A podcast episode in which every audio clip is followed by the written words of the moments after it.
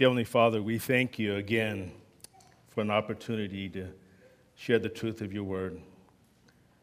I pray that you will help me as I proclaim your truth. I pray for this body of believers that they too will be open to hear what you have for them to hear today, that we would grow, that your word would penetrate our hearts and we would be different. May you be glorified. May we see you afresh today. May we be more like your Son. We ask this in Christ's name. Amen. You may be seated. You never know what kind of a person you are until you face a crisis. It is widely believed that a ship captain in the event of a disaster, must go down with his ship, or at least he is expected to be the last one to step off its decks. But Captain Yannis Avranas, master of the cruise ship Oceanos, broke this custom by fleeing his sinking ship while hundreds of passengers remained on board. The Greek cruise ship Oceanos had sailed from East London to Durban, South Africa, with 571 passengers and crew members. On August 3rd, 1991, the ship began taking on water in the storm after an explosion damaged the hull. The ship drifted in 80 knot winds, which is 82 miles per hour winds, and 30 foot sail um. After the boat began to take on water, it list and eventually sunk.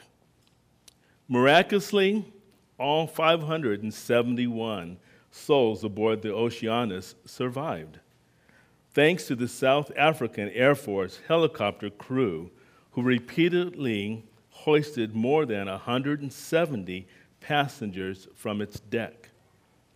The South African Navy and private vessels rescued 400 more of the um, passengers. And where was the captain? Captain Avranas abandoned his ship in the first available helicopter, stepping ahead of an elderly um, passenger and demanding to be hoisted out. But unlike the hero, but an unlikely hero saved the day. Robin Boltman, a, music, a, a musician, at first he used music and comedy to keep, his, to keep up the morale. Boltman and his fellow entertainers later guided the passengers to the slope of the sloping ship to the deck when it was their turn to be hoisted by the helicopter. When Boltman saw that the string of lights interfered with the helicopter's access to the ship, he climbed up to the, and cut the lights away. The mu- um, magician, not the captain, coordinated the operation. Boltman was the last to leave the Oceana. When questioning the captain, he became defensive. When I order an abandoned ship, it doesn't matter what time I leave, he said. Abandoned ship is for everybody. If someone if some people like to stay, they can stay. However, a maritime historian disagreed, saying it is very, very unusual for the captain to leave the vessel in a moment of a crisis. He has to set the example of courage and moral standard. The caliber of a man, a person, is best seen when life presents a problem. Whether that man is a captain of a cruise ship, or a cupbearer to the king. Each man held an important position. One man ran away as the other man ran towards the problem.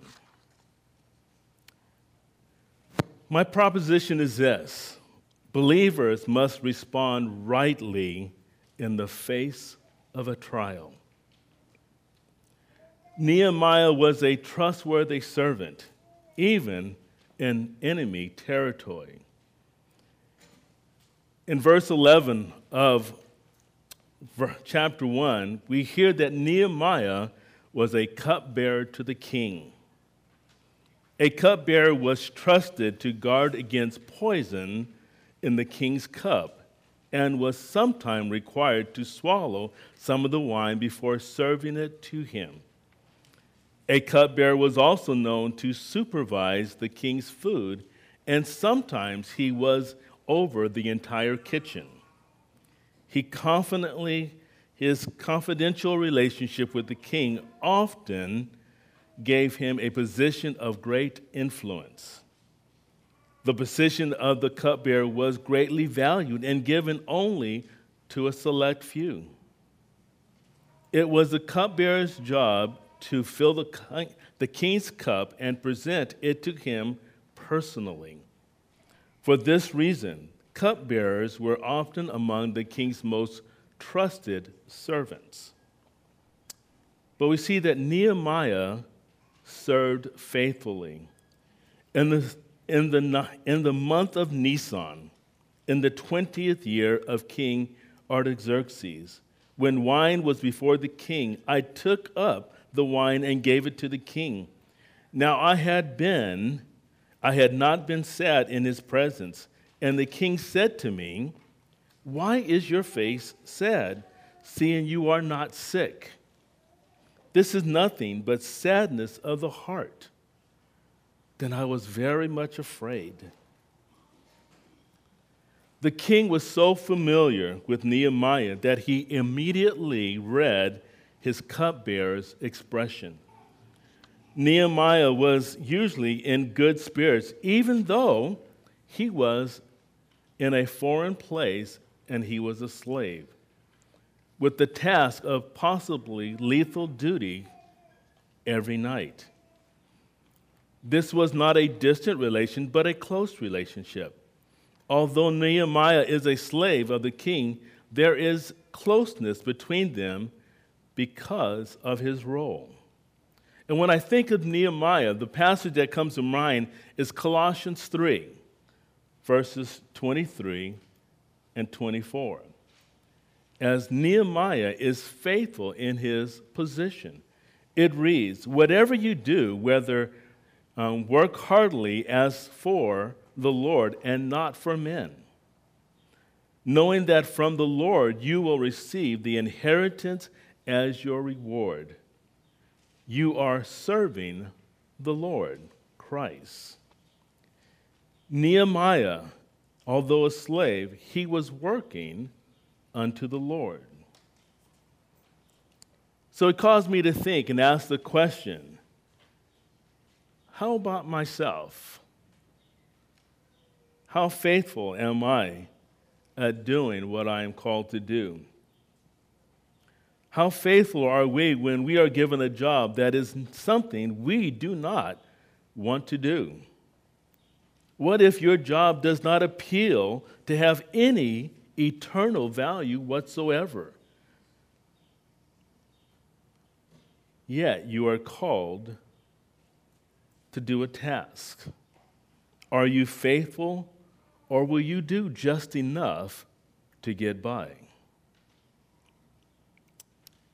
You see, Nehemiah prayed expectantly. Nehemiah said that he was very much afraid. And you might ask, why was he afraid? You see, the king carried with him the power to end Nehemiah's life if he chose to. King Artaxerxes is the son of King Ahasuerus, the king who dismissed his wife Vashti because she would not dance before his guests to show off her great beauty. He then found another wife by the name of Esther, which made king, which made Esther, King Artaxerxes, his stepmother.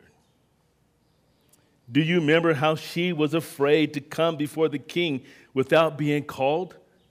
As Mordecai says, You must do something. And she says, I'm afraid.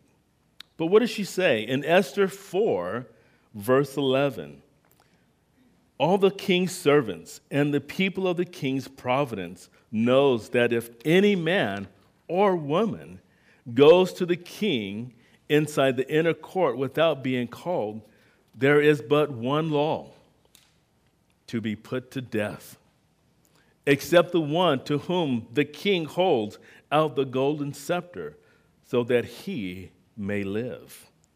But as for me, she says, I have not been called to come to the king these 30 days. You see, although Nehemiah was already serving before the king, he understood if the king did not like what he had to say, his life would be over. As the king comes, as a king's cupbearer, it, I wonder how many individuals Nehemiah had seen escorted from the king's presence to be put to death because what the king heard displeased him. Nehemiah understood that although he was close to the king and they mutually trusted each other, he was still a slave.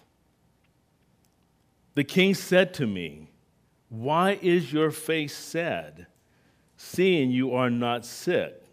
This is nothing but sickness or sadness of the heart. See, at that moment, Nehemiah face, was faced with a choice. Does he say what has been on his heart, or does he remain quiet and not reveal what has been troubling him? And you know how we sometimes do, well, I'm sorry, I just got an upset stomach. Something is bothering us, but rather than say what's truly on our hearts, we will make an excuse. I'm just not feeling well. Oh, I didn't get enough sleep today. You see, if, ne- if Nehemiah shares his heart and things go badly, he has a lot to lose.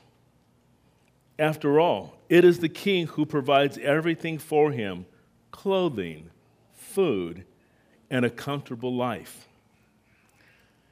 Nehemiah could say, Why risk my comfort? my position just because something is on my heart.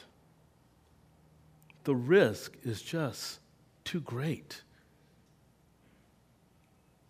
So let me ask you what would you do? For many of us, our comfort and safety is extremely important. The possibility of being without is too much of a risk for many of us. But it is in these seasons you begin to understand what is most important to you what you worship. It was 2007. My family sold our convalescent home that had been in operation since 1963. We began a new business in 2007 with the idea of purchasing homes and flipping these homes and allowing those who could not purchase a home to get into a home with creative financing. The housing bubble burst in 2008, leaving us with multiple homes we could not sell. After finishing the remodeling project we started, it was out, I was out of work for a couple of years. I filled out hundreds of applications. When I did get an interview, there were at least a hundred or more people trying to get a job as well. My wife would ask me, and ask me often, almost daily, what are we going to do? What are we going to do? And I said, I don't know. but what I can do is pray. I did what I was supposed to do, and I could do no more. I filled out the applications, I went to the interviews, but all I could do is pray. You see, we do not know what God will do, nor is He obligated to tell us His plans. But it does no good to pray and then sit on the couch and watch television. It was my responsibility to actively pursue a job.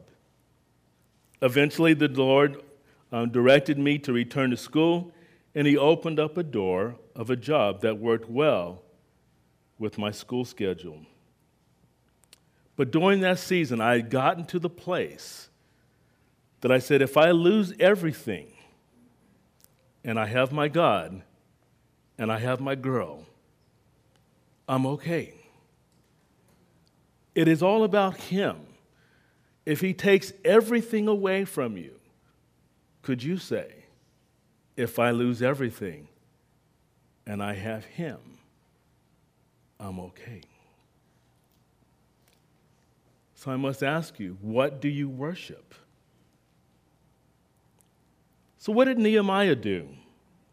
If we go back to chapter 1, 1 and verse 11, we get an indication of what Nehemiah had chosen to do in his heart.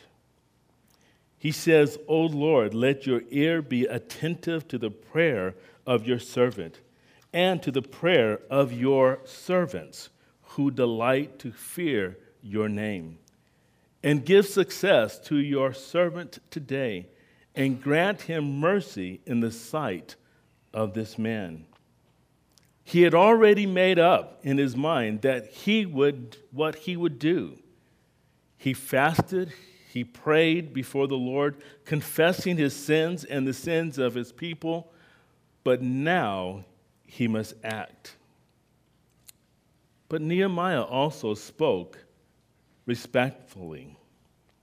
I said to the king, Let the king live forever. Why should not my face be sad when the city, the place of my father's graves, lies in ruin, and its gates have been destroyed by fire? Then the king said to me, What are you requesting? You see, it has been four months since Nehemiah heard the news from Hananiah of the condition of Jerusalem.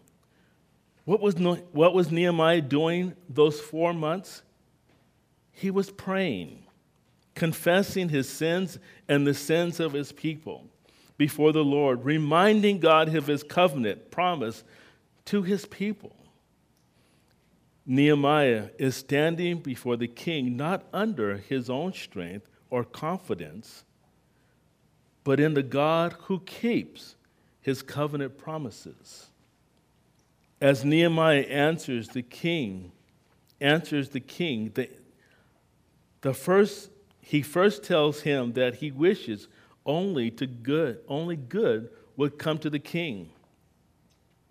So if I were to ask you, how respectful are you? In the world in which we live today, we are not a very respectful people we do not always respond in the right way to our supervisors or even to our families. We, res- we respond with disdain and harshness when our job asks us to do more than what we think we should do. We are not happy when our spouses ask us to help with the kids when it, when it infringes on our activities. So we yell and we put our spouses down with our words. We blame others, our, our unhappiness. May it be our spouse, our children, our church family, our parents. Because life is not working out the way we feel it should. Sometimes we may even want ill rather than good to come of them. But do you see that you, me, we are part of the problem? Nehemiah, when he prayed for the condition of Jerusalem, he included himself as part of the problem. He understood they have not done what God has asked them to do. That is why they are in the condition in which they are in. Nehemiah 1, verses 6 and 7 tells us, as Nehemiah prays, Let your ear be attentive and your eyes open to hear the prayer of your servant, that I now pray before you day and night for the people of Israel, your servants, confessing the sins of the people of Israel, which we have sinned against you, even I and my father's house have sinned.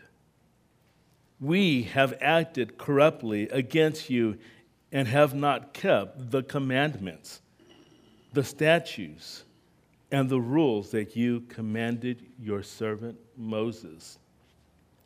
Nehemiah is saying, It is because of our sin against God that Jerusalem is in the condition that it is in. Nehemiah likewise tells the kings his concern for the tombs of the fathers and the gates of his city. You see, Nehemiah feels the hurt and the shame of his people. You see, the tombs of their ancestors, were exposed. They were not being revered as they deserved. These are the forefathers of the generation that is now in exile. Their heritage, their spiritual heritage, was given to them by them. Although Israel is in exile, Nehemiah's generation hopes that they too will one day be honored, one day, and be buried in their homeland. You remember the sto- story of Joseph as he is in Egypt. He wanted his bones to be taken back home after he died to the land that God had promised to Abraham. In Genesis 50, verses 24 and 25, he says, And Joseph said to his brothers, I am about to die, but God will visit you and bring you up out of this land to the land that he swore to Abraham, to Isaac, and to Jacob. Then Joseph made the sons of Israel swear, saying, God will surely visit you, and you shall carry up my bones from here.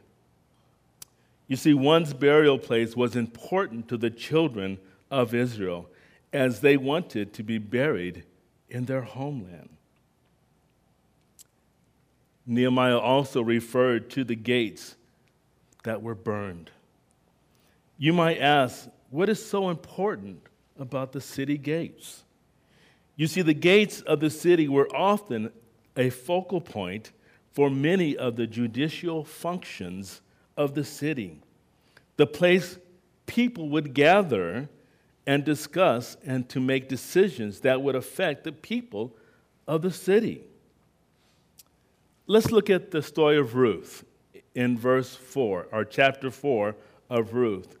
And we'll start with verses 1 through 6. Now Boaz had gone up to the gate and sat down there. And behold, the Redeemer, of whom Boaz had spoken, came by. So Boaz said, Turn aside, friend, sit down here. And he turned aside and sat down. And he took ten men of the elders of the city and said, Sit down here. So they sat down. Then he said to the Redeemer, Naomi, who has come back from the country of Moab, is sitting, is selling a parcel of the land that belonged to her relatives, uh. So I thought I would tell you of it and say, Buy it in the presence of those sitting here and in the presence of the elders of my people. If you will redeem it, redeem it. But if you will not, tell me that I may know, for there is no one beside you to redeem it, and I come after you. And he said, the Redeemer, I will redeem it. Then Boaz said, The day you buy the field from the land of Naomi, you also require, you also acquire Ruth, the Moabite, the widow of the dead, in order to perpetuate the name of the dead of his inheritance. Then the Redeemer said, I, I cannot redeem it for myself, lest I impair my own inheritance. Take my right of redemption yourself, for I cannot redeem it. Let's look at verse 9 of that same chapter. Then Boaz said to the elders and all the people, You are witnesses this day that I have bought from the hand of Naomi all that belongs to Elimelech and all that belongs to Chilion and Mahlon then down to verse 11. Then all the people who were at the gates and, and of the elders said, We are witnesses. May the Lord make the woman who is coming into your house like Rachel and Leah. Together build up the house of Israel. May you act worthily in Ephrathah and be renowned in Bethlehem. Not only did the gates provide a place to take care of judicial proceedings, they provided protection from their enemies. You see, burned gates, burned down gates also painted the picture of a death of a society, the end of a community.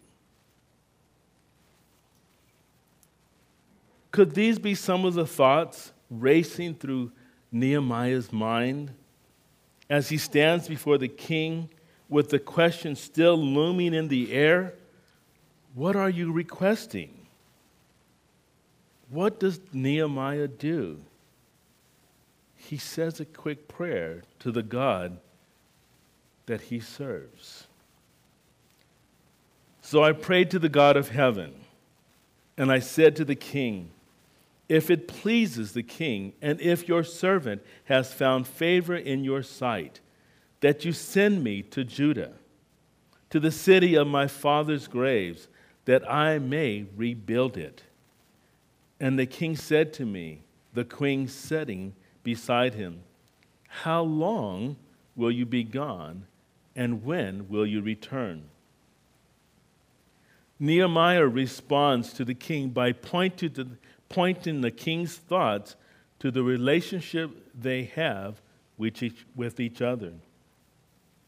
It is a relationship of mutual trust. Nehemiah wants to go to rebuild the walls and restore the gates, but he has an important position, a needed position to protect the king. I thought it was interesting as Esther is his stepmother. And I wonder what kind of influence she may have had on his life. Could she have shared with him the importance of the Jewish people and where he would look favorably on them because of that relationship? Perhaps he, might, he may have even known about Mordecai, as Mordecai saved his father's life. Scripture does not tell us, but I just think it's an interesting thought as this all takes place in a period of time. We don't know, but it is interesting to think about.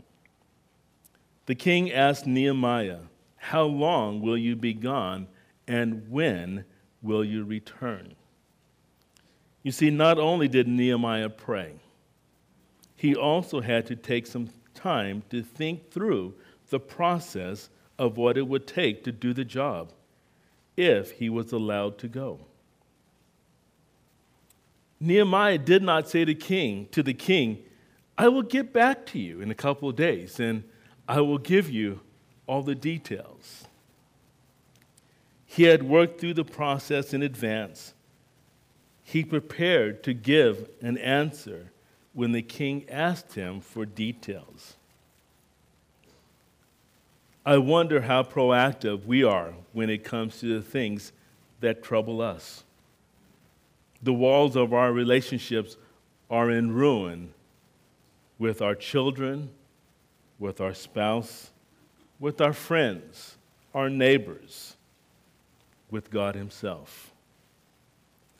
Nehemiah prayed, but he also began thinking of ways to correct the problem at hand. Nehemiah prayed creatively. So it pleased the king to send me when I had given him a time. Nehemiah's relationship with the, with the king is seen through his acceptance of letting him go to Judah to rebuild the walls of Jerusalem, even though he would be gone for a period of time. You see, the king was not afraid that Nehemiah would not return to his post as the cupbearer. Because, see, when we think of slavery, we often think of slavery in the U.S. Because when we had slaves in the U.S., what did they want to do? They wanted to escape, they wanted to run, they wanted to get as far away as possible. But that was not Nehemiah's motivation, it was his people. That's what he was concerned about. Nehemiah asked specifically, and I said to the king, if it pleases the king, let letters be given to me, to the governors of the province beyond the river, that they may let me pass through until I come to Judah. And a letter to Asaph, the keeper of the king's forest, that he may give me timber to make beams for the gates of the fortresses of the temple, and for the wall of the city and for the house I shall occupy. Nehemiah again appeals to his relationship with the king as he asks for letters to be given to the governors for safe passage to Judah. But, but Nehemiah also knew to rebuild the walls and to replace the gates, he needed building materials. He asked for letters that would be given to Asaph, the keeper of the king's forest. Lumber was a precious commodity, and the forests were carefully guarded. Nehemiah understood he could not just walk into the forest and start cutting down trees for the gates. But it is the Lord that provided fully. And the king granted me what I asked, for the good hand of the Lord was upon me. You see, it was God who moved the heart of the king. It was God who gave Nehemiah favor before the king. It's important for us to understand, even though God is walking before Nehemiah and giving him before favor before the king, it doesn't mean that everyone will feel the same about that particular mission. In fact, you could say there's always someone who will disagree with God in what he is doing and what he desires to put into place, as they desire to put an end to it. As Nehemiah gave the letters to the governors, he entered a delicate situation the governors could perceive this is an encroachment on their control and authority. If handled incorrectly, the officers could be offended, thus risking Nehemiah's life and putting the lives of the people of Jerusalem in jeopardy as well. Again, we see the hand of God as he put on the king's heart to dispatch royal and royal army captains with horsemen to accompany him so this will not take place. Nehemiah assisted his critics wisely. Then I came to the governors and to the province beyond the river and gave them to the king and gave them the king's letters. Now the king had sent with me officers of the army and horsemen. But when Sanballat and the Horonite and Tobiah the Ammonite servants heard this, it displeased them greatly that someone had come to seek the welfare of the Jewish people. It is estimated that Sanballat and Tobiah were the same men who were be, uh, behind the opposition which stopped the work in Ezra 4 7 through 23. Sanballat served as the governor of Samaria. He was a Moabite, and Tobiah served in the region east of the Jordan River. Since Nehemiah had the king's permission to rebuild the walls of Jerusalem, attack or oppose the Jews would be seen as opposition to the Persian king. These men were very displeased that someone would come to seek the welfare of the people of Israel. I think it's important for you and I to understand there are individuals who are pleased when your life is not going well. That they too like it when your life is in a shambles. When you have discord between you and your wife or you and your children. They would just look at you and say, That's what you deserve. Because they have something against you. And so they are pleased when your life does not go well. But when someone comes to stand beside you and to help you get on your feet, they are not happy because they are more pleased when your life is not going well.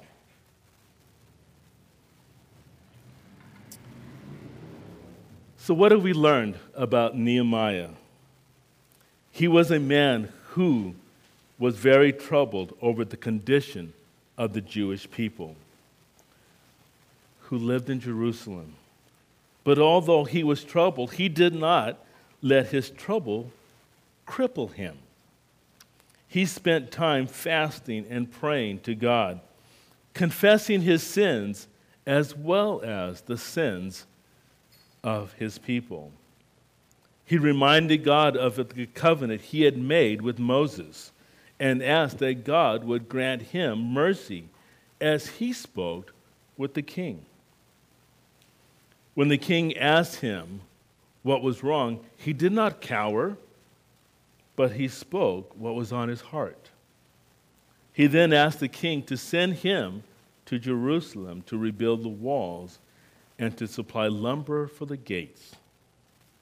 The king gave him letters for safe passage and for lumber and the king also provided protection for his journey. My closing thoughts is this. When you face difficulties, how do you respond? Do you try to fix it? Do you try to fix things yourself or do you run away? You see, Nehemiah knew he could not rebuild the walls and the gates without the help of his God. Where is God in your evaluation. Where is He? Is prayer your first response or your last choice? After you have failed to find the solution to your situation. Nehemiah prayed seeking God's help before he did anything. He wept for his people. He spent months praying, fasting over the condition of the people in Jerusalem.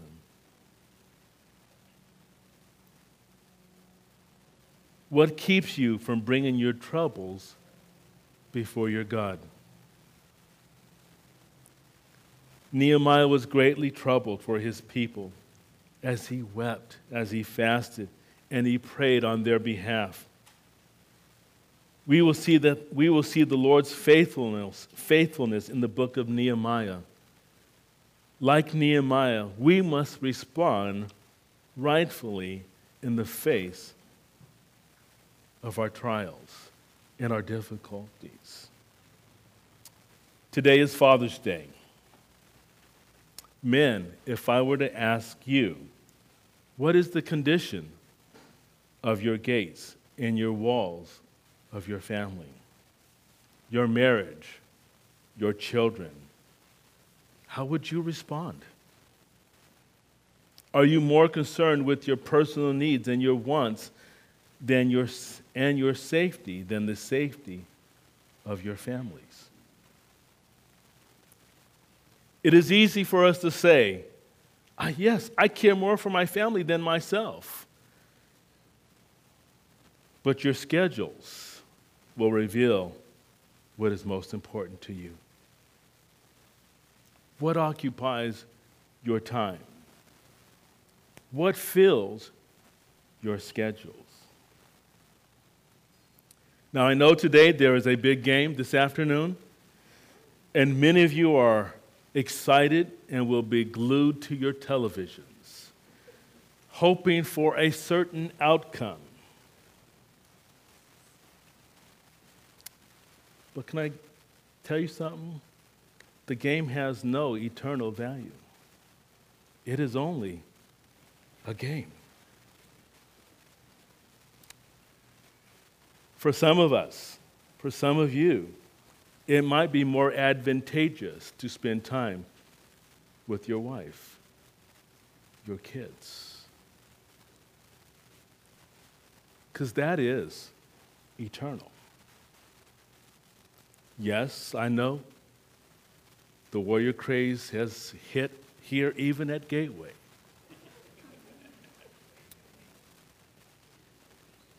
But what is really important?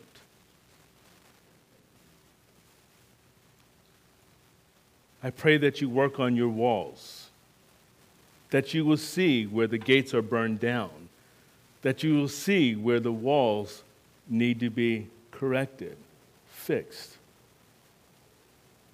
That is your responsibility, men, fathers.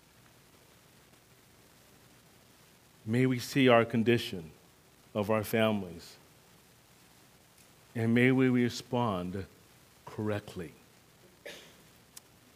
Dear Heavenly Father, we thank you again for your word.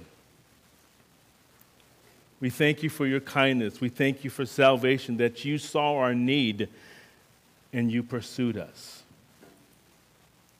You did not run from us, you did not turn your back on us, but yet you came forward that we would have a relationship through you, through your Son. I pray for this body of believers that they too will see the condition of themselves as well as the condition of their families. That they would respond rightly, that they would not turn away, but yet they will be diligent to pursue what you've called them to pursue. May we stay humble before you. May we understand what you've called us to do, and may we be faithful. We ask this in Christ's name. Amen.